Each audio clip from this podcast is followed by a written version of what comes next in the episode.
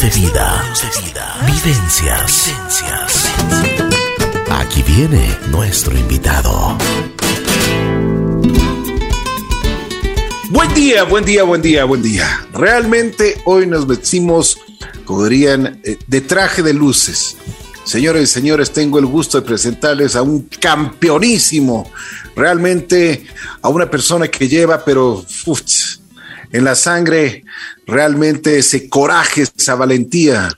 Cuando uno es grande, pues tiene que serlo así.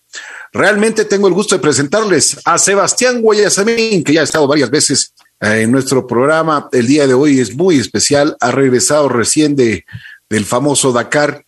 Hace unos días atrás, la semana pasada, recibíamos noticias de, del mundo, del mundo automovilístico. Y ahora lo tenemos aquí en nuestro programa. Mi querido Sebas, qué gusto, bienvenido a tu país. ¿Cómo estás? Me imagino que todavía un poquito cansado del viaje. Buenos días con todos. La verdad es que hacer esta parada técnica con, con la audiencia de, de la bruja, pues ya se ha vuelto una cábala cada vez que regresamos. Pues me encanta conversar contigo, obviamente por, por el cariño y, por la pasión que tienen ustedes. Y, y, creo que llegamos a un público tan, tan inmenso dentro de Ecuador, dentro y fuera del país. Así que me encanta darles estas primicias para que se enteren un poco del, de lo que venimos haciendo. Efectivamente, acabamos de regresar de Arabia Saudita en un viaje larguísimo, porque esto es literalmente al otro lado del mundo y las conexiones son, son complicadas. Entonces, eh, he pasado unos tres días de, de, eso, que me levanto a las cuatro de la mañana todavía con el cambio de horario, pero ya me voy poniendo al día y la verdad es que apenas acaba un Dakar, al día siguiente ya mi mente está preparando el siguiente. Entonces, eh, va a ser, van a ser 11, 11 meses, largos meses, esperando para, para la siguiente, para la revancha. Oye, eres un campeón, eres un apasionado de esto, ¿no? La primera vez que hablamos fue hace mucho tiempo y fue cuando reciente ibas a tu primer Dakar. Te, comprometí para que al regreso conversemos y, hablamos de, de, muchísimas cosas. Me imagino que ya ha pasado mucho tiempo sobre esto. ¿Cuántos Dakar ya has hecho? Bueno, eres campeón en, Latinoamérica, has, ido a Argentina, a Colombia, con muchos rallies, con muchas cosas, mucha expectativa. Además que ha pasado bastante agua, como se dice, eh, bastante agua debajo del puente. ¿Cómo te sientes, Sebas? Cuéntanos.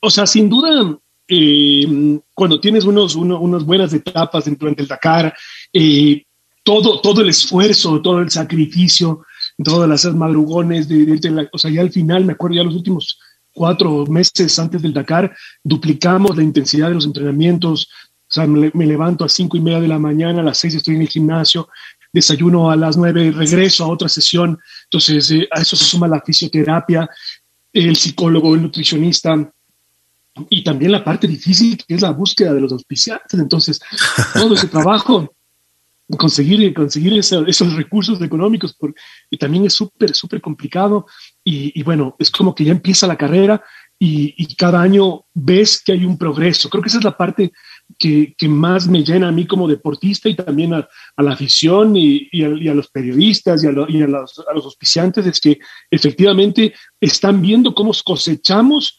eh, cada año mejores réditos y que se va avanzando y, creo que lo que nos deja este último Dakar es, es esa sensación de que, de que estamos por buen camino, o sea, que estamos por buen camino, que hay que ajustar un par de tuercas más, pero que, que los resultados se van a poder dar, si no es mañana, pasado mañana, pero ya estamos cerca. Qué bueno, qué bueno. Bueno, vamos por el principio. Yo quiero saber, y, y, y, todos queremos saber, cómo, cómo es tu viaje, dónde, ¿Dónde es el famoso desierto? ¿Dónde es Dakar? Cuéntanos un poquito, porque tú hablabas de 40 horas. O sea, ¿cuál es el trayecto que tú tomas? Y, me imagino, o sea, va tu equipo, ¿cómo es la logística? Cuéntanos un poquito. Sí, la parte complicada de este, justamente del, Dakar, no es solo, a ver, para retrocedamos aún más todavía. Con el tema del Dakar, el Dakar se llama, la carrera se llama Dakar porque Dakar es la capital de Senegal y la carrera empezaba, la empresa que organiza este evento es la misma empresa que organiza el Tour de France, es una empresa enorme que cotiza en la bolsa en, Europa, es una empresa grande, grande de eventos deportivos y el famoso París-Dakar que empezaba la noche del 31 de diciembre en el Arco del Triunfo en París y los autos se trasladaban, cruzaban el Mediterráneo en barco y luego se internaban en todo lo que es África y terminaba en Dakar, que es la capital de Senegal. Ahora, esta se hizo ya una, un, tipo, una tipo franquicia y ya eh, la carrera ha cambiado mucho de destinos, de continentes, y desde hace tres años esta carrera Dakar se hace en Arabia Saudita, que son los que han comprado muchos de los eventos. Arabia Saudita eh, es un país que se está transformando año a año, o sea, desde la primera edición que fue en el 2020 a la edición 2022 de este año, eh, es otro país. Están cambiando mm, todo desde la cultura, la, religión. Imagínate que yo cuando fui el primer año, eh, las mujeres no podían manejar. no, no, existían las licencias de conducir para mujeres, no existían las visas de turismo.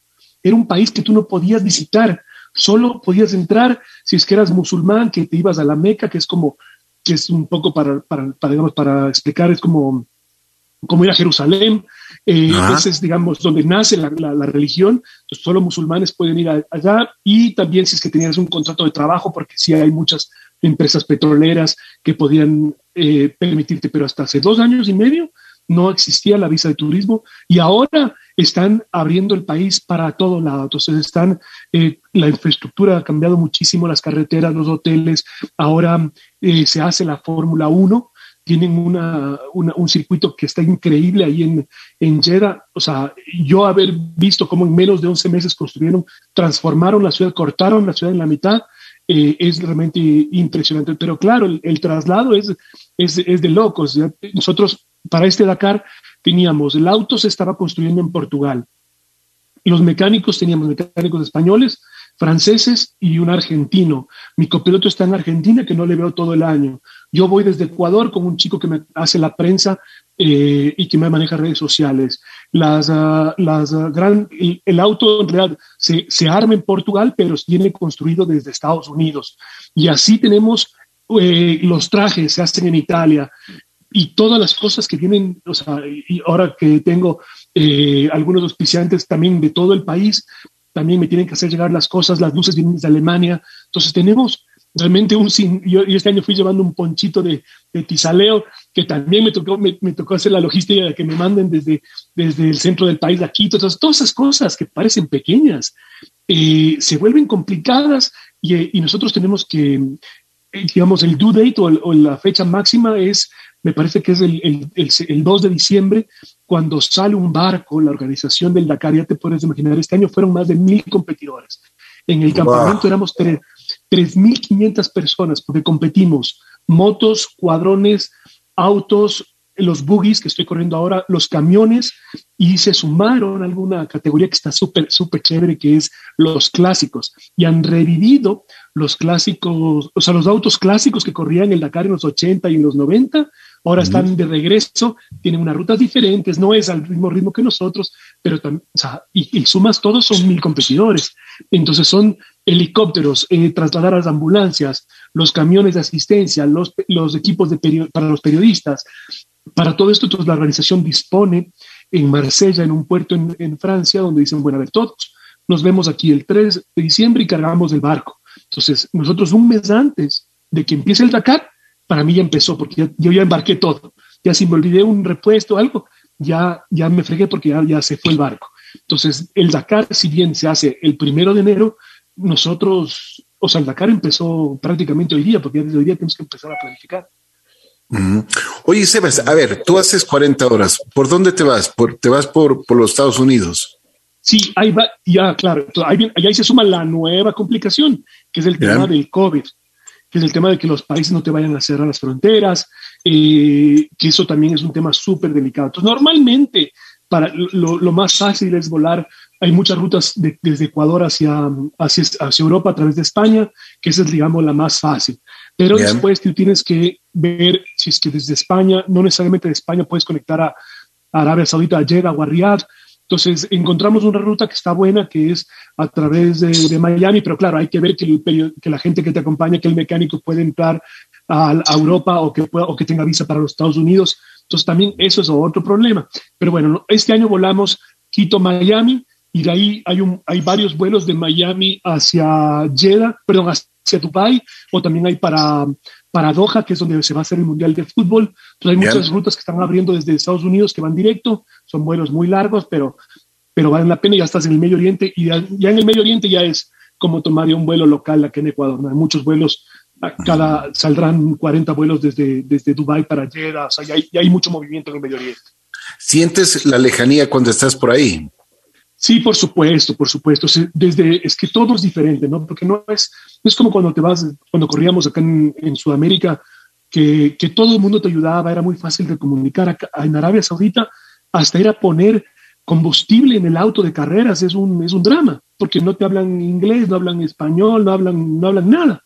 Un poco a las señas, eh, tienes que entender los mismos números, son diferentes. Entonces, un billete tiene ahí unos símbolos que no sabes, yo ya identifico por los colores de los billetes, pero ya no sabes, no sabes si, si, estás pagando de más.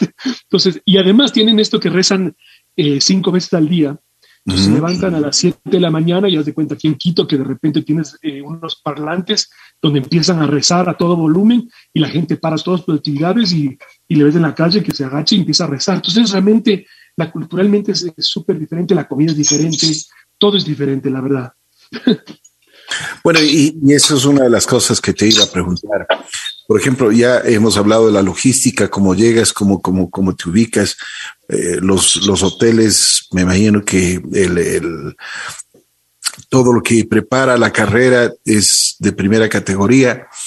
Pero en la, en la parte, por ejemplo, en la parte de la comida, eh, por supuesto, debe haber una, un menú internacional pero también eh, debe ser diferente para, para ti, ¿no? O sea, o sea, y además tienes que cuidarte muchísimo porque la preparación para un Dakar, y eso sí me gustaría que también tú, tú hables sobre este asunto para que la gente conozca de que no es simplemente son dos meses antes, sino que tú tienes ya una preparación desde hace muchísimo tiempo con nutricionista, como tú decías, con un psicólogo, con muchas cosas. Por ejemplo, ¿En, qué esto de la comida? Vamos primero por partes. La comida es importante, es un cambio total para ti. ¿Cómo lo manejas?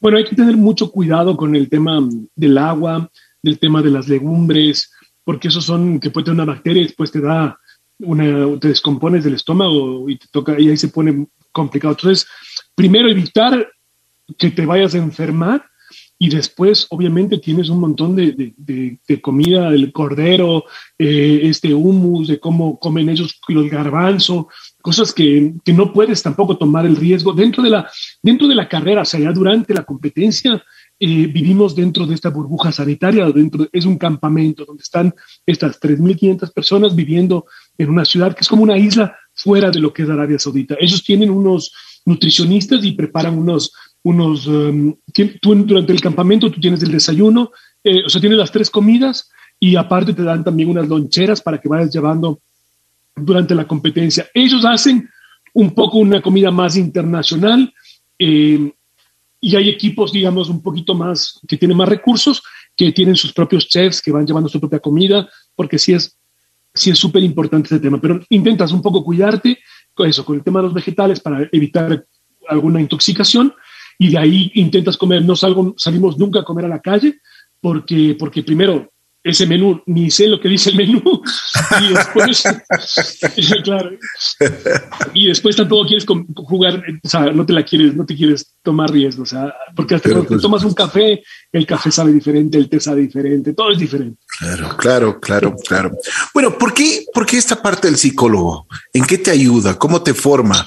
Porque es, es, es, por supuesto que estar en un auto metido a unas temperaturas, pero altísimas, con muchísimos problemas, con muchísimas cosas, pues eh, te afecta en, eh, te, afecta en la, en la mente, ¿no? Sí, y yo creo que, a ver, ahora en, ahora en todos los, en todos los deportes, ves o sea, se, le da más importancia al, tema psicológico, porque uno, yo creo que hoy por hoy el entrenamiento es como, ¿cómo te explico? Si es que tú quieres eh, saber cómo se entrena para ser eh, como las chicas de Homes, que, cuál es el entrenamiento, tú hoy por hoy en el Internet puedes encontrar casi todas las técnicas de entrenamiento, todo está ahí. La parte que no está ahí, o sea, eso que tú no puedes hacer a través de tutoriales, es justamente la parte psicológica de cómo vas a encarar. O sea, yo creo que hoy por hoy llegan a las Olimpiadas o al Dakar atletas que vienen en el mismo nivel. Estés en Rusia, estés en Ecuador, estés en Cuba, todos entrenan al mismo nivel. O sea, llegan físicamente muy parecidos. Yo creo que la gran diferencia, lo que hace la diferencia hoy por hoy en, este, en los deportistas de élites es justamente la, la, fuerza mental, el no dejarse vencer. Entonces, ¿qué es lo que pasa? Tú tienes en, una, en un Dakar donde yo tengo que estar concentrado durante cinco horas eh, y naturalmente la mente quiere, quiere como que salirse del carro y pensar y empezar a pensar en otras cosas en tu familia o te acuerdas de alguna cosa de, de algún auspiciante o de algún amigo. Eh, es natural, o sea, tu, la parte difícil es, mantener esa concentración durante esas cuatro o cinco horas de competencia. Entonces, eh, se trabaja mucho eso, se trabaja mucho el, el, cuando tienes un accidente, cómo te vas a recuperar, cuándo tienes que atacar. O sea, son esas cosas que son que, no se ven en los videos ni en las fotos de nuestras redes sociales, pero que terminan siendo muy importantes a la hora de tomar decisiones y tomar riesgos. ¿Por qué es la carrera más difícil del mundo? A ver, por, por, por, realmente estos, estos organizadores trabajan todo el año viendo cómo la hacen más difícil cada, cada, en cada edición. o sea, en, lugar de facilitarte, te complican más. Sí, o sea, es como, a ver, el Dakar tienes diferentes tipos de competidores. Hay los, eh, los, los que, como, como yo, que, que venimos, que, que, hemos hecho de esto nuestra profesión, o sea, pilotos profesionales que venimos a jugarnos cada año, que queremos ganar, y después también rellenan la, la, los competidores con mucha gente que viene como de turismo. O sea, hay mucha, el Dakar se ha, se ha vuelto como subir al Everest. O sea, es como una de esas carreras que si te gusta el automovilismo, estás en tu país, pero no necesariamente eres un piloto profesional, hay la posibilidad donde que si tú puedes aplicar a la competencia, te puedes, y estás de suerte, vas a encontrar un, un, lugar para que hagas el Dakar, pero más como una experiencia que como una carrera. Entonces, claro, como el Dakar vende eso, vende la carrera más difícil del mundo, pues te complican, cada año le ponen más y más y más y más y más difícil. Entonces, ¿por qué es la más difícil? Primero, por el, em, por las distancias. Estás hablando de que eh, en un día nosotros manejamos cerca de 800, 900 kilómetros diarios. Em, ahora en Arabia Saudita, en estas épocas de enero, el frío que hace es increíble. O sea, no, yo no, eh, viene a ser, hace tanto frío que, que, empieza a ser parte importante de la, de la competencia y el, y el resultado. Entonces te sacan a las 4, te sacan, qué sé yo, sales del campamento a las 5 de la mañana, tienes que al menos 8 grados centígrados, tienes que hacer 200 kilómetros de carretera, después empieza la carrera, son 400 kilómetros de carrera, acabas la carrera y tienes que hacer otros 200 más de carretera. Entonces esas cosas se van acumulando en tu mente y te van cansando. El terreno es el terreno que, en un día te puede, tocar 100 kilómetros de dunas, estás eh, entre piedras en un río seco, te lanzan por agua, eh, ¿Y por qué es la más difícil? Porque no hay forma de prepararse. O sea, parte de las reglas del Dakar es que nadie eh, sepa por dónde va a pasar y te dan, te dan la información de por dónde vas a ir. O sea, esta hoja de ruta, que es la que te va a guiar, te la dan cinco minutos antes de tu salida. Entonces, por eso. O sea, no tienes tiempo, no tienes tiempo para prepararte. De nada. O sea, y ahí viene la gran pregunta. ¿Cómo, me, cómo, yo, cómo, yo, ¿Cómo yo me preparo o con qué herramientas eh, me armo para poder enfrentar algo que no tengo ni idea por dónde me van a mandar. Entonces, es por eso es tan difícil esta competencia, porque es completamente incierta, es extremadamente larga y es extremadamente difícil en la parte física, psicológica y, tienes que cuidar mucho el auto porque el auto tiene que durarte así dos semanas enteras de esto. Totalmente, totalmente. Bueno, a ver, cuando ya eh, estás a, días de, la competencia, ya te has preparado muchísimo, ya todos, todo tu equipo está listo, pero también te enfrentas a una, a una, a una, digamos, a una posición que realmente eh, es una diferencia gigante. Hay equipos que, que trabajan con muchos millones de dólares y hay equipos como, como el tuyo que, que realmente se ha ido haciendo, pero que tienen un presupuesto limitado. ¿Cómo, o sea, cómo manejas esta diferencia? Y esa diferencia me imagino que se nota en muchísimos aspectos, incluso hasta tecnológicos. Sí, por supuesto. Ese es, a ver, ese es la, la gran, el gran problema que tiene el automovilismo es justamente las diferencias económicas. Para hacernos un poco como para una referencia, veamos la Fórmula 1. La Fórmula 1 son 20 pilotos. No es que, y, pero son 20 pilotos y ganan solo dos. O sea, al final del día, todas las carreras están peleando entre dos. No es que los otros 18 no sirvan para nada. Es que estos dos tienen la mayor cantidad de recursos económicos. Para que tengas una idea, el equipo Mercedes al año puede tener un presupuesto de 600 millones de dólares, mientras que un equipo Haas, que son los que van a más atrás, tienen 150. Entonces la diferencia es la locura. Entonces, no, digo, no es que los 20 no sirvan para nada, o sea, los 18. ¿Y por qué solo pelean dos? Es por el tema de los recursos económicos. Y lo mismo sucede, obviamente, en el Rally Dakar. Y una de las decisiones importantes que tomé hace dos años, que es cambiarme de categoría, porque en la categoría que nosotros estábamos que es la categoría de autos grandes, esos 4x4, las camionetas, los jeeps, eh, es una categoría que cada vez la brecha tecnológica entre los autos de punta y los autos más normales como nosotros es más grande y es más difícil intentar o soñar con lograr un top 40, un top 30, porque como hay bastante más inversión de los países árabes y los europeos, Arabia les queda más cerca, entonces cada vez vemos que la brecha es inalcanzable. Hoy por hoy en autos, si tú no, o sea, en la categoría de autos de estos, si tú, si tú no, no consigues un presupuesto de unos mínimos 5 millones de dólares, no vas nunca a estar dentro de los cinco primeros. Una, primeros. Una pregunta, Sebastián. Eh, ¿Cuál es la diferencia más grande en la parte tecnológica que, que, tú tienes con, con, los demás? A ver, entonces, la, ¿qué pasa en cuanto a tecnología? En tecnología, los autos, este año apareció Audi con un equipo oficial con un auto 100% eléctrico. Entonces, esa tecnología nosotros no vamos a tener nunca.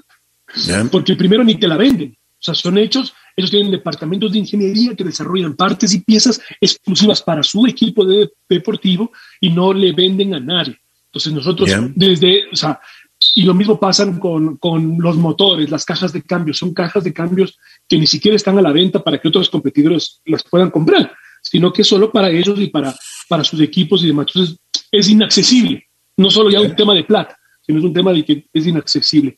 Entonces, por eso nosotros desde el año pasado me cambio a una categoría que se llama vehículos ligeros, donde eh, las hay una limitación en cuanto a la inversión que pueden hacer los deportistas. O sea, eh, los autos llegan, tienen un máximo de, de, de potencia, o sea, el motor puede ser la categoría de la regla dice que sean máximo mil centímetros cúbicos, eh, son mínimo 900 kilos, y algo que es súper interesante es que en carrera no puedes pasarte de 135 kilómetros por hora. O sea, no importa cuánta plata le pongas al auto, no puedes ir más rápido que esos 135. Si vas más rápido, te penalizan. Entonces ahí se vuelve una carrera ya donde la, yo siempre explico que la, esa, esa pieza del auto que va entre el volante y el asiento se vuelve más importante. Porque ya no es, ya no es, ya no es cuánta plata tengo. Yo me acuerdo eh, estar yendo al, en el desierto a 185 kilómetros por hora y de repente venía un tipo y me pasaba a 220.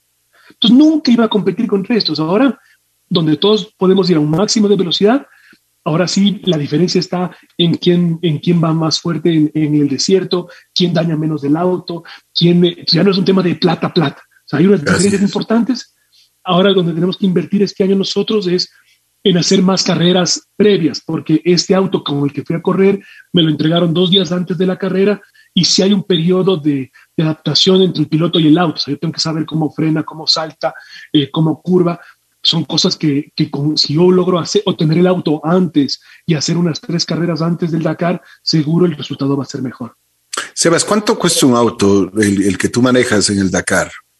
El que yo tengo para este año costó 150 mil dólares.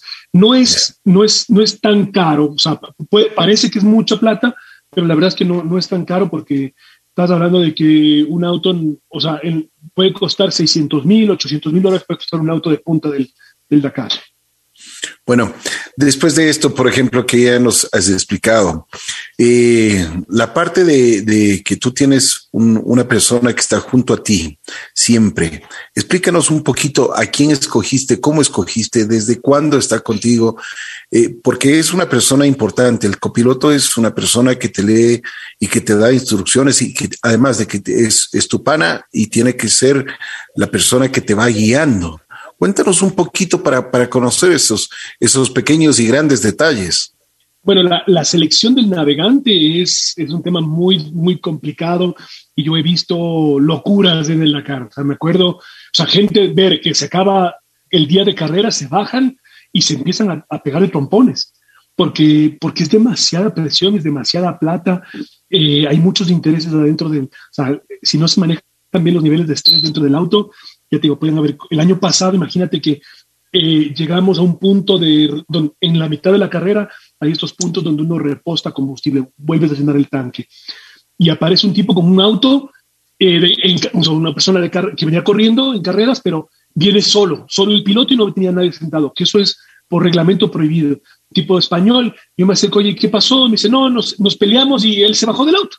Entonces, eh, este, o sea, ¿qué pelea habrán tenido que el otro le dejó en la mitad del desierto sin comunicación? O sea, el copiloto se iba a morir.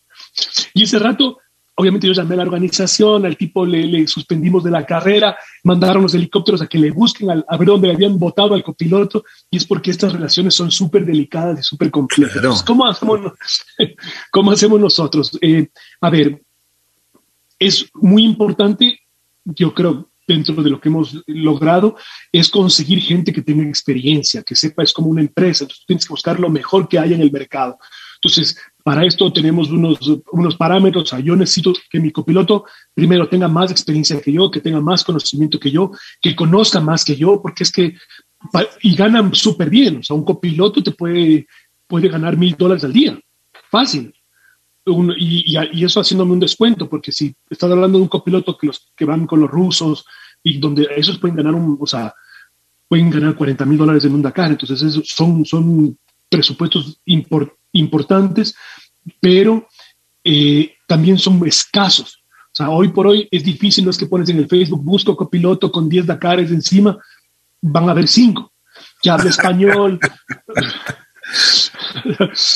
Entonces es difícil conseguir. Entonces con Ricardo tenemos una muy buena relación. Yo lo conocí desde el 2013 cuando fui a correr mi primer Dakar en Argentina. Él corría de copiloto para, para un equipo argentino. Desde entonces Ricardo ha corrido 11 Dakares, está, quedó segundo en, en, la categoría camiones, es mecánico de profesión, entonces, y aparte nos llevamos muy bien.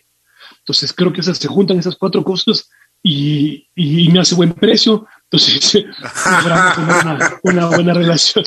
Oye, Sebas, pero, pero, pero yo creo que la relación no solo se le basa cuando está en el auto, sino cuando yo vi... Eh, que te o sea, cuando vi los videos del último Dakar, que dormían en unas carpas, pero muy, muy pequeñitas, ¿no? O sea, tienes que compartir absolutamente todo. Sí, sí, todo, todo, todo, comparto. O sea, ya es, es, peor que con mi señora. O sea, todo, si compro una Coca-Cola, comprar dos. Si compro unos nuevos guantes, que comprar dos. O sea, todo es de a dos. Y él, y todo el año estamos conversando porque ya lo estamos planificando para el próximo año. Eh, o sea, yo al menos a la semana tengo que hablar unas dos veces con él durante todo el año para ver qué idea tiene nueva, qué podemos hacer diferente. Él entrena, tiene su entrenador ahí en, en Argentina, yo el mío, pero entre los entrenadores también hablan. O sea, esto es un equipo que tiene que trabajar mucho durante el año y, y claro, lo del Dakar es como que la última parte, pero todo el año vamos construyendo esa, esa amistad. Qué chévere, qué chévere. Y eso es importante, ¿no? Lo que tú dices.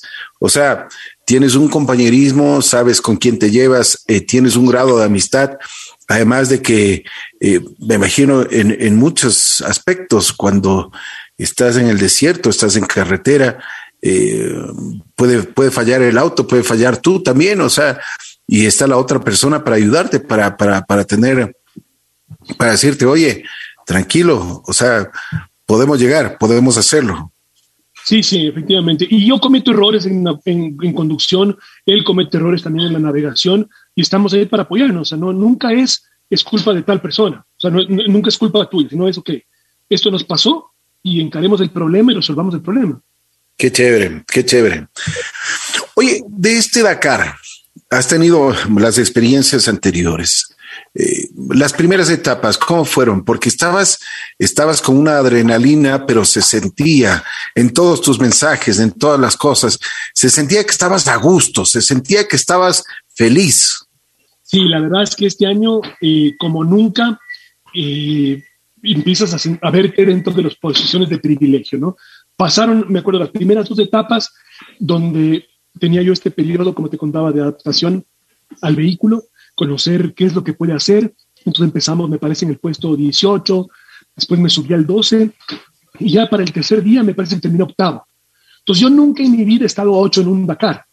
Entonces ya te podrás imaginar la emoción que uno tiene y, la verdad es que todo empieza a cambiar cuando estás en, esos puestos de privilegio, desde, desde cuando vas a comer en la noche, la gente te ve diferente, los comisarios te felicitan, tus competidores te, te, admiran.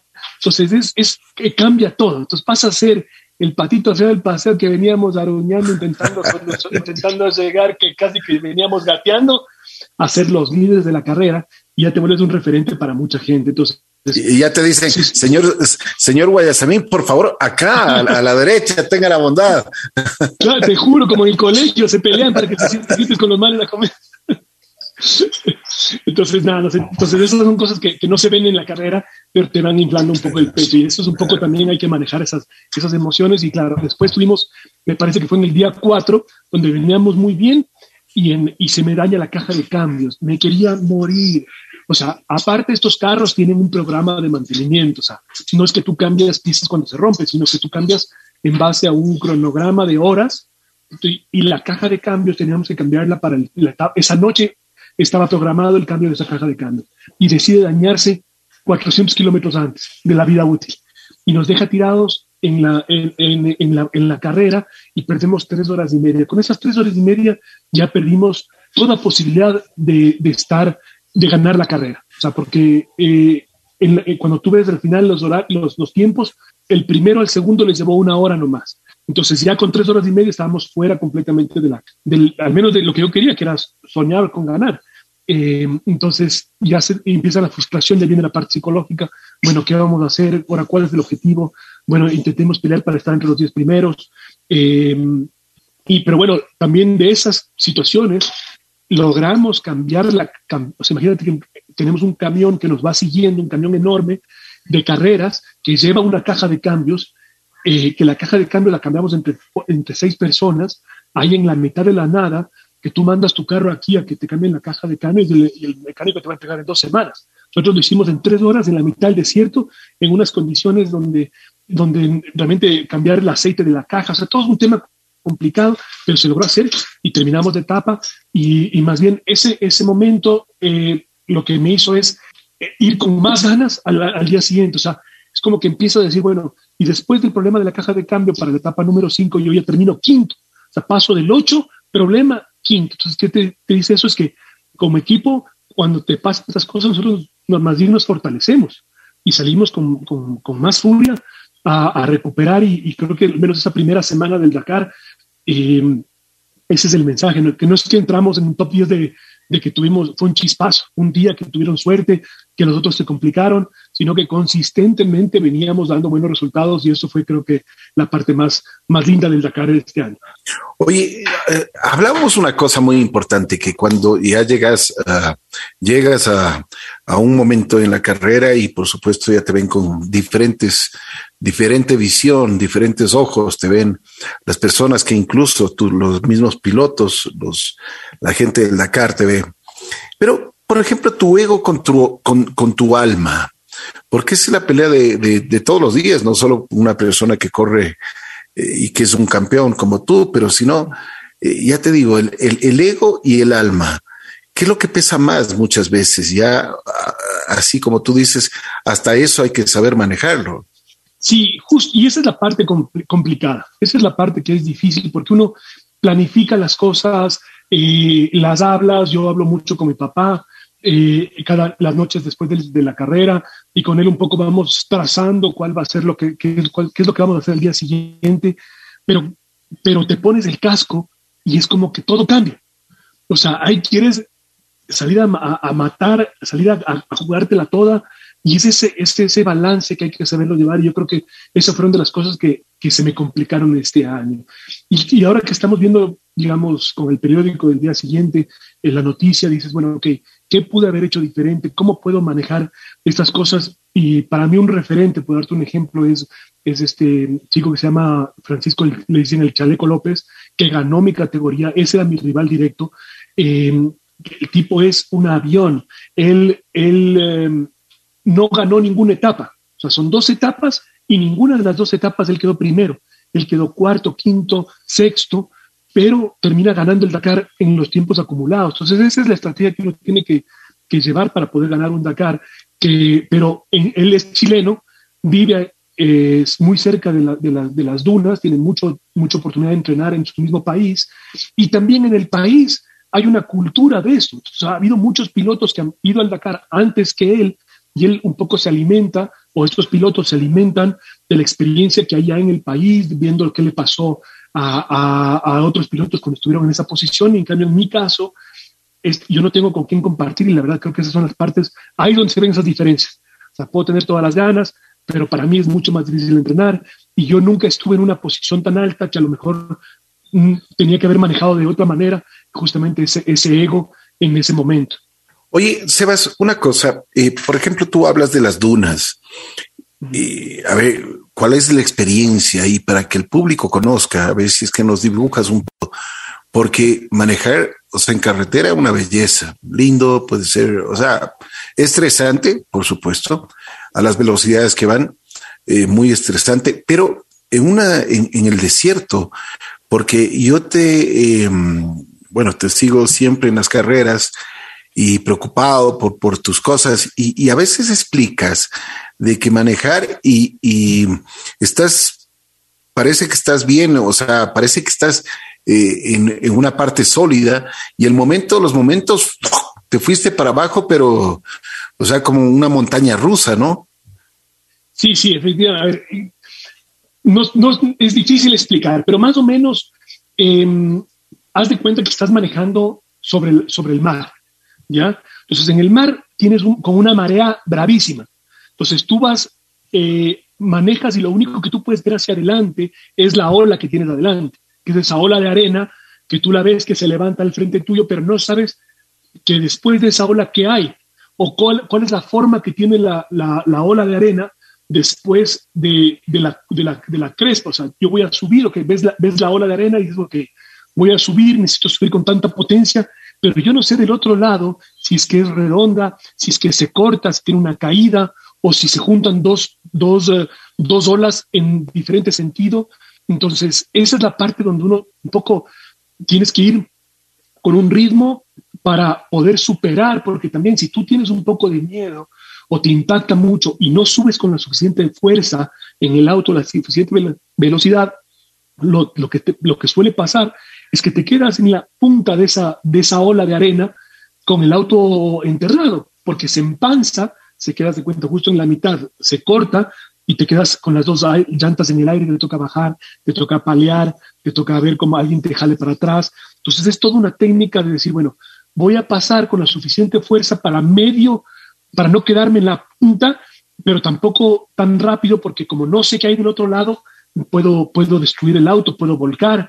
Entonces, y así tú tienes 100 kilómetros de hacer y vas pasando, qué sé yo, 400, 500 cortes de estos de dunas.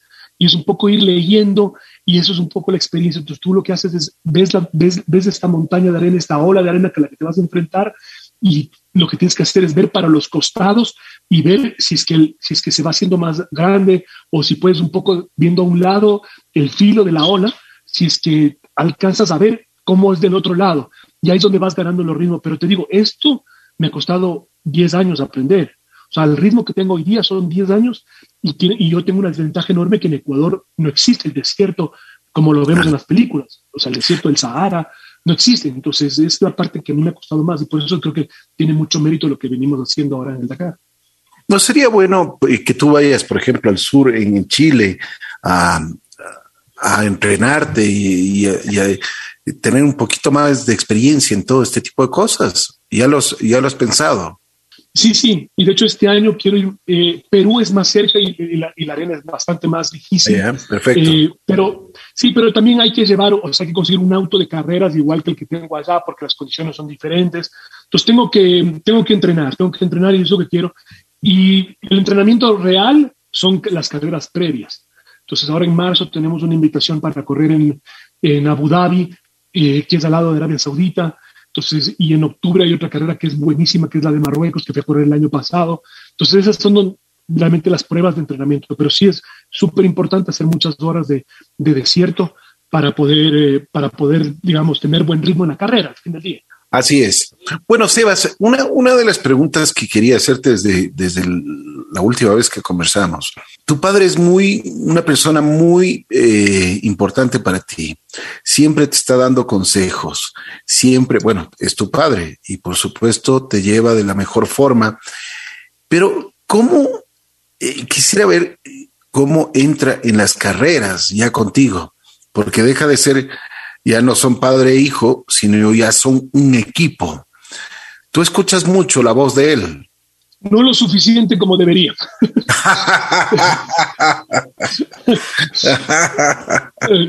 muy bueno. Ahora Se, ha, complicado un poco porque Arabia Saudita no, no me ha podido acompañar. Entonces hacemos un poco de telemática eh, en, las conversaciones.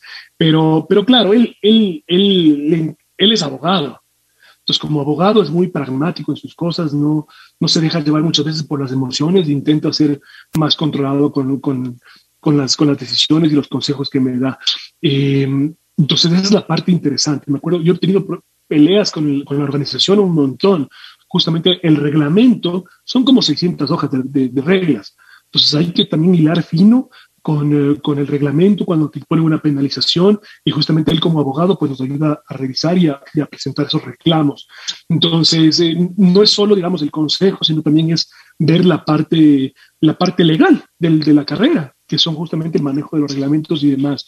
Em, como te digo, realmente no, me gustaría escucharle más, me gustaría ponerle más atención eh, y, que ese ego no, no, te termine ganando, y, porque después empiezas a cometer errores. Pero claro, él me acompaña, a veces Arabia Saudita no me ha podido acompañar, pero cuando corríamos en Sudamérica siempre estaba a mi lado y una de las cosas que tengo para el próximo año es que él tiene que venir sí o sí porque es muy importante tener a alguien ahí de, de, de, confianza con quien puedas conversar así, así como dice el caso quitado, todas las frustraciones que tienes, todos los problemas que tienes, todo lo que sientes, para que un poco te, te vaya eh, guiando y, como padre, pues ya te puedes imaginar que el cariño con el que tú le das un consejo a tu hijo. Qué bueno, qué bueno, Sebas. Oye, pero tu jefa es tu jefa, ¿no? ¿Ah? ¿Qué dice la señora en casa? Eso, sí, eso sí ahí, no hay más eh, ley superior. Oye, hasta te pones nervioso con la pregunta. sí, por supuesto. ¿Qué te dice? A ver, el, el, primer auspiciante que uno tiene que tener es tu familia. O sea, si no están a bordo en el proyecto. Qué pues, excelente lo que has dicho el día de hoy. Realmente es lo mejor. Te felicito, te felicito que pienses así, Sebas. Sí, sí, y es que es, o sea, imagínate, yo un mes fuera de la casa y que yo, no, y yo que yo sepa que tengo la tranquilidad de que mis hijas están bien cuidadas, que no les falta nada, que mi esposa me apoya, que está contenta por lo que yo estoy haciendo, que mi mamá, que mi suegro, que todo el mundo está a bordo en el proyecto, es fundamental porque, como te contaba antes sobre el tema psicológico, yo estoy manejando seis horas, jugándome la vida con la adrenalina a tope y si mi mente está por un segundo preocupada o, está preguntando si, si, es que cómo estarán en la casa, estarán cómodos o, o, alguien está inconforme en mi familia o, no está de gusto con que yo esté ahí, esos pensamientos te empiezan a invadir y puedes tener hasta accidentes. Entonces es súper importante por todo lado que sea tu familia, como te digo, tu primer, tu primer y, más sólido auspiciante. Entonces, eh, ellos, ellos se quedan acá en, en, Ecuador, me han acompañado en Argentina, fueron un par de veces, pero sí es un tema que yo prefiero que estén en casa porque eh, yo sé que están bien, que están bien, que están tranquilos, que están cómodos, porque en el Dakar, el Dakar es duro, es duro para ir a ver, es duro para trasladarse de ciudad en ciudad, es una caravana que se está moviendo, hay accidentes este año, tuvimos la única persona que, que, lamentablemente fallece en el, en el, en el Dakar, eh, se accidenta en la carretera, no en la carrera.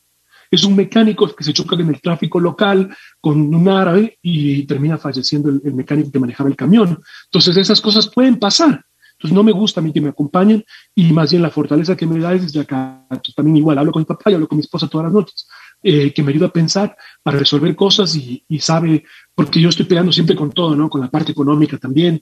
Este año hemos gastado un montón de, mucha más plata en repuestos que otros años, pero es que ese es el, ese es el eh, ritmo de carrera exige esa cantidad de repuestos. Ya no cambias piezas cuando se dañan, sino haces todo preventivo. Es otro programa que yo no tenía, no tenía noción de que ese era el nivel de, inversión que había que hacer para poder estar adelante. Pero bueno, ya la sabemos. Y justamente hablo con mi esposa, me dice, Sebas, no te preocupes, has trabajado todo el año, eh, para eso tienes tus auspiciantes, invierte lo que tengas que invertir y sigue en tu carrera deportiva. Esos son esos apoyos que te, da, que te dan en casa.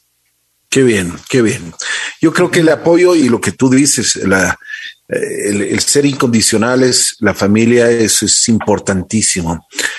Bueno, Sebas, eh, cuéntanos un poquito ahora sí entrando en carrera y ahora sí, eh, ¿qué pasó? Porque ibas, ibas muy bien. Tuviste un accidente. Cuéntanos del accidente, ¿qué pasó? A ver, el, el, lo que sucedió en ese momento, estábamos en el kilómetro 100, perdón, el kilómetro 99, casi 100, de, de un día que teníamos que hacer 350 kilómetros de carrera. Yo venía en la tabla general en el puesto 7 y tenía posibilidad de llegar hasta, hasta soñar con un quinto lugar. Pero para meterme dentro de ese quinto lugar tenía que esforzarme eh, demasiado. O sea, teníamos que ir pasado, digamos, la capacidad, o sea, ir, ir a, a fondo, atacar a fondo para poder soñar con meterme en el quinto lugar. Estaba séptimo, eso es lo que finalmente el objetivo era meternos quinto. Ya para el kilómetro 100 te van controlando los parciales, hay, hay resultados parciales. Entonces tienes esos puntos de control y nosotros para, para el lugar donde tuvimos el accidente, yo ya venía cuarto. O sea, imagínate el ritmo que teníamos, ya habíamos pasado un montón de autos y yo al, al punto de control ya pasé en cuarto lugar. Entonces, esas cosas te van, te van empujando más y lo que tiene el Rally Dakar es que tú para poder adelantar un vehículo utilizamos un sistema que se llama el Sentinel. ¿Cómo funciona esto? Porque el auto de carreras, obviamente, no escuchas por el sonido del motor y tampoco ves por todo el polvo que vas lanzando. Entonces es imposible que el vehículo adelante sepa que vengo yo atrás. Tú aplastas un botón dentro de mi auto, yo tengo que estar dentro de un rango de 200 metros del vehículo al cual le voy a sobrepasar le aplasto el botón y a él le aparece una notificación en su pantalla con un sonido, con una, con una alarma que suena pen, pen y te va avisando de que, de que hay un auto atrás que te va a sobrepasar. Eso es lo que dicen las reglas, pero normalmente la gente cuando le pitas o cuando activas aquí, en vez de frenar y dejarte pasar, acelera. Porque todo el mundo está en su carrera y todo el mundo está haciendo sus, tiempos y todo el mundo tiene cosas que jugar. Entonces, a nadie le gusta que le pase. Entonces nosotros veníamos, teníamos, habíamos alcanzado tres autos estaban en un tren y nosotros veníamos atrás. Yo les venía pitando, pitando, pitando y no me dejaban pasar. Al punto que llegó con Ricardo y le digo, Ricky, ya, deja de tocar, veamos cómo vamos a pasar. Entonces vienes muy jugado, vienes manejando sobre el polvo que van adelante, los, autos de adelante, donde ves muy poquito, muy poquito. Y a esto se suma justo el helicóptero de televisión. Eh, el helicóptero se mete en, un cañón donde no, no, corre el viento, entonces es más todavía pesado la, la falta de, visibilidad, para que un poco te imagines cuando te toca hacer una, pasar una neblina cuando vas a Santo Domingo, que solo alcanzas a ver, creo que el capó del auto es más o menos igual, pero vamos a todo lo que da el auto. Entonces vienes tomando muchos riesgos, se mete el helicóptero, me filma a mí, se pasa para filmarles a los de adelante, y cuando, hace, y cuando adelante el helicóptero hace más, más, más polvo del que ya teníamos, y es unos dos segundos que yo no alcanzo a ver nada, y en la, en la ruta de carrera cruzaba un río. Entonces el río lo que hace, se forma, haz de cuenta, como un rompe de velocidades antes y otro rompe de velocidades después del cruce del río. Entonces yo vengo muy fuerte, no veo nada, el auto pega en, eh, pega en el primer rompe de velocidades o el primer salto, vuela los tres metros del río, pega nuevamente fuerte en el segundo y ya el auto sale descolocado y damos cinco o seis vueltas en el aire y el auto queda completamente destruido. Entonces, sí, o sea, pero así en un segundo pasas de soñar con meterte entre los cinco mejores del mundo a agradecer de que estás con vida. Porque el, nunca he tenido yo un accidente tan aparatoso. O sea, pero, pero fue un, un, accidente terrible. Sí, sí, sí, muy feo, muy feo. Dentro de la cabina, muy feo. Eh, bueno, ahí se pagan esas horas de gimnasio porque aparte de, eh, aparte de todo el, estropeo que te hace, cuando estás fuerte en la parte del cuello, del cuello, del tren superior, la espalda, los brazos, yo me bajé ileso. Obviamente tienes un montón de adrenalina en ese momento que no sientes muchas cosas, pero bueno, a los dos, tres días igual no tenía mayor, mayor complicación. Y ahí ves todos los sistemas de seguridad también. Agradeces mucho de, de que funciona súper bien la jaula antivuelco, de los asientos, los cinturones, de la protección cervical, el casco, los mismos extintores se activan automáticamente para que no se prenda fuego el auto. Entonces hay un montón de cosas que, que interactúan para que tú salgas ileso. Pero claro, el auto no servía para nada.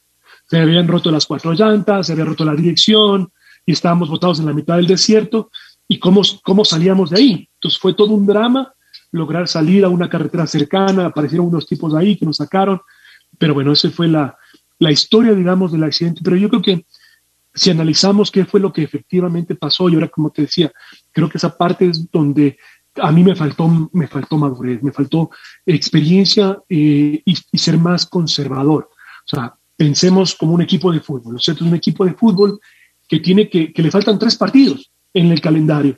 Y lo que tiene que hacer ese equipo de fútbol es empatar los tres. Y empatando los tres, clasifica la Copa Libertadores. Entonces, un poco la situación en la que yo me encontraba. Yeah. Pues, ¿Qué le da lo mismo a un equipo quedar tercero o cuarto, pero con eso asegura su clasificación al torneo internacional? Y es lo mismo que la misma situación en la que yo me encontraba. Yo estaba séptimo, eh, tenía que empatar los siguientes tres o sea, las siguientes tres etapas, cuidar las tres etapas, y terminaba séptimo igual y un lugar séptimo lugar para el Ecuador y para mí era extremadamente bueno, pero no. Ahí fue el Sebastiancito a querer ganar dos puestos más, a jugarse la vida entera y si no me pasaba ahí me iba a pasar después, pero son esas cosas que, como digo, nunca había estado yo en esa posición y la verdad es que hago ese mea culpa y digo, yo creo que tenía que haber sido más, más, más uh, pragmático y, ver las cosas, esto como un resultado ya no es solo mío, sino que es un resultado para el país. Pero Sebas, yo creo que eso es eh, no solo en una carrera, sino en la vida mismo, ¿no? O sea, uno tiene que ser muchas veces cauto. Eh, esa es la curva de que dicen y, y muchas veces es la, curva de la ambición, porque uno muchas veces piensa y ya se cree Tarzán y se cree pucha, el superhéroe que puede conquistar absolutamente todo, pero uh, la vida se encarga de, de bajarte un poquito, ¿no? Los decibeles.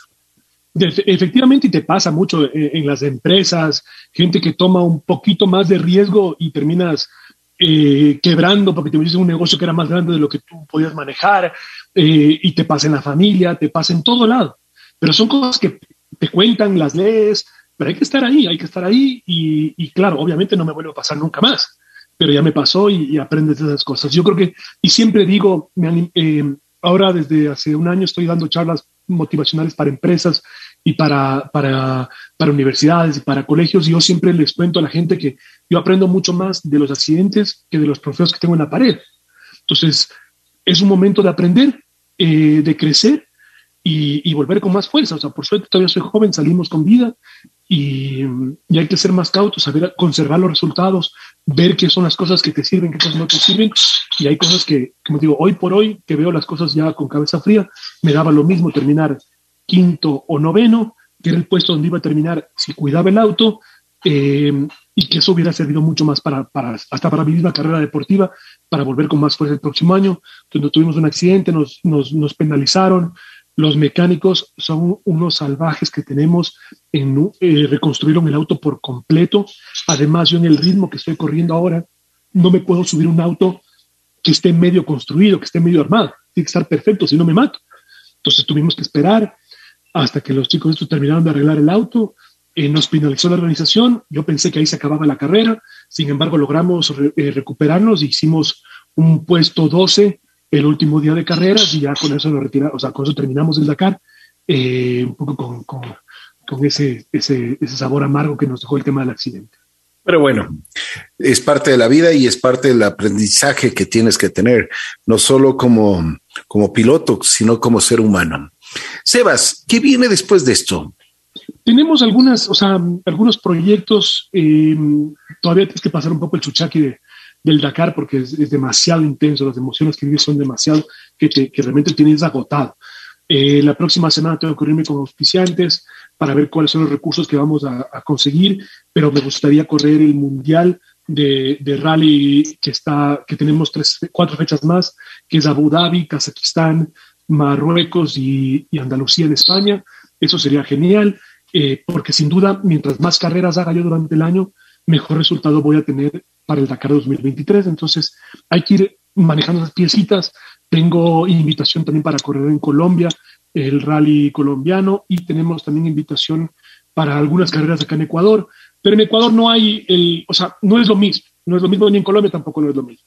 Para, para entrenar, entrenar y para, para, para fajarte con los que hay que fajarse hay que, hay que ir a cruzar el charco.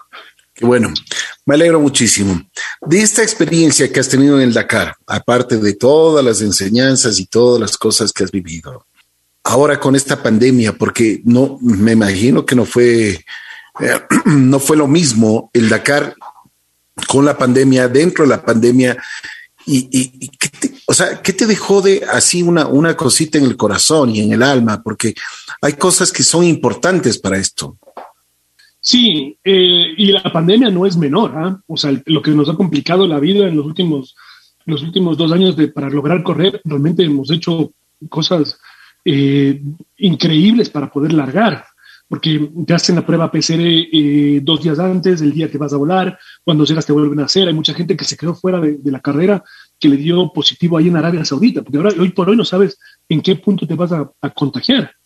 Eh, pero lo que me ha dejado la pandemia ya un poco tal vez más espiritual, es que nada está, nada la vida no está comprada y que hay que realmente vivir eh, el hoy. El hoy, yo no sé si voy a seguir corriendo muchos años más, pero si tengo la posibilidad de hacer lo que me gusta, de vivir la vida al 100% ahora eh, y, y, hacerlo bien, hacerlo con responsabilidad y que la gente le guste y, más aún si consigo quien me pague por hacerlo, ya te puedes imaginar la emoción de, de, de eso, de que es una profesión, pues tienes que aprovechar. Y el tren pasa de una sola vez. A veces digo, bueno, ¿qué tal si me tomo dos años de, de, de, vacancia? Saco otros proyectos, otros emprendimientos, me dedico a hacer, a hacer más negocios, a hacer más plata. Y la verdad es que todo eso es, es, eh, es algo que no, se, no, no puedes tú vivir con, con esa expectativa. Si lo puedes hacer ahora, hay que hacerlo ahora. Y es un poco el, el, mensaje que me ha dejado a mí justo este tema de la pandemia, de que, de que agradece mucho a la familia, la familia es lo más importante, cuida a la familia porque, porque ese es tu primer equipo, ese es el primer equipo que tiene el primer equipo de soporte. Yo no me podría ir a correr a Arabia Saudita si no tuviera una familia que, que, me apoya, que, sé que mis hijas, como te decía, que están, que están cómodas en la casa, que están bien cuidadas. Si no tengo ese apoyo, y es lo mismo para todos, ¿no? O sea, hoy eh, la gente, tú vas a trabajar porque sabes que en la casa están bien. En toda profesión es lo mismo, o sea, ese es tu primer equipo y hay que vivir la vida día a día, que esa es la parte más importante. Así es, totalmente de acuerdo. Sebas, te quiero agradecer muchísimo. Siempre eres tan gentil con nosotros. Desde el primer Dakar conversamos, eh, te hemos seguido la pista y realmente ha sido una diferencia de que ni bien te bajes del avión, podamos conversar un poquito. Me alegro muchísimo, has crecido enormemente, no solo como ser humano, sino como realmente ese, esa esa persona que tiene una responsabilidad con su país, con la gente que está viendo, con los niños. Hay tantos niños que te admiran. Me alegro también de que estés, eh, por supuesto, dando conferencias, charlas, eh, que, que ahora motivacionales para toda la gente. Pero recuerda siempre algo, los niños son una diferencia especialísima, una, una clase que va creciendo y tiene que ser eh, tiene que crecer con mucho coraje, con mucha valentía, con mucho corazón, con mucha alma. Es alma que tiene un campeón. Tú, desde el primer Dakar, yo me acuerdo, y, eso que el público conozca, porque cuando fuiste al primer Dakar no tenías absolutamente nada, nada, ni siquiera un auspiciante, pero lo hiciste. O sea, ese era uno de tus sueños y, y lo llegaste a hacer. Ahora estás dentro de los mejores, posiblemente el próximo Dakar, como tú dices, ya lo haremos y lo haremos mejor. Te mando un abrazo especial. Cuídate mucho y cuida también tu imagen, que eso es importante. Muchas gracias, Ricky. Muchas gracias por el cariño.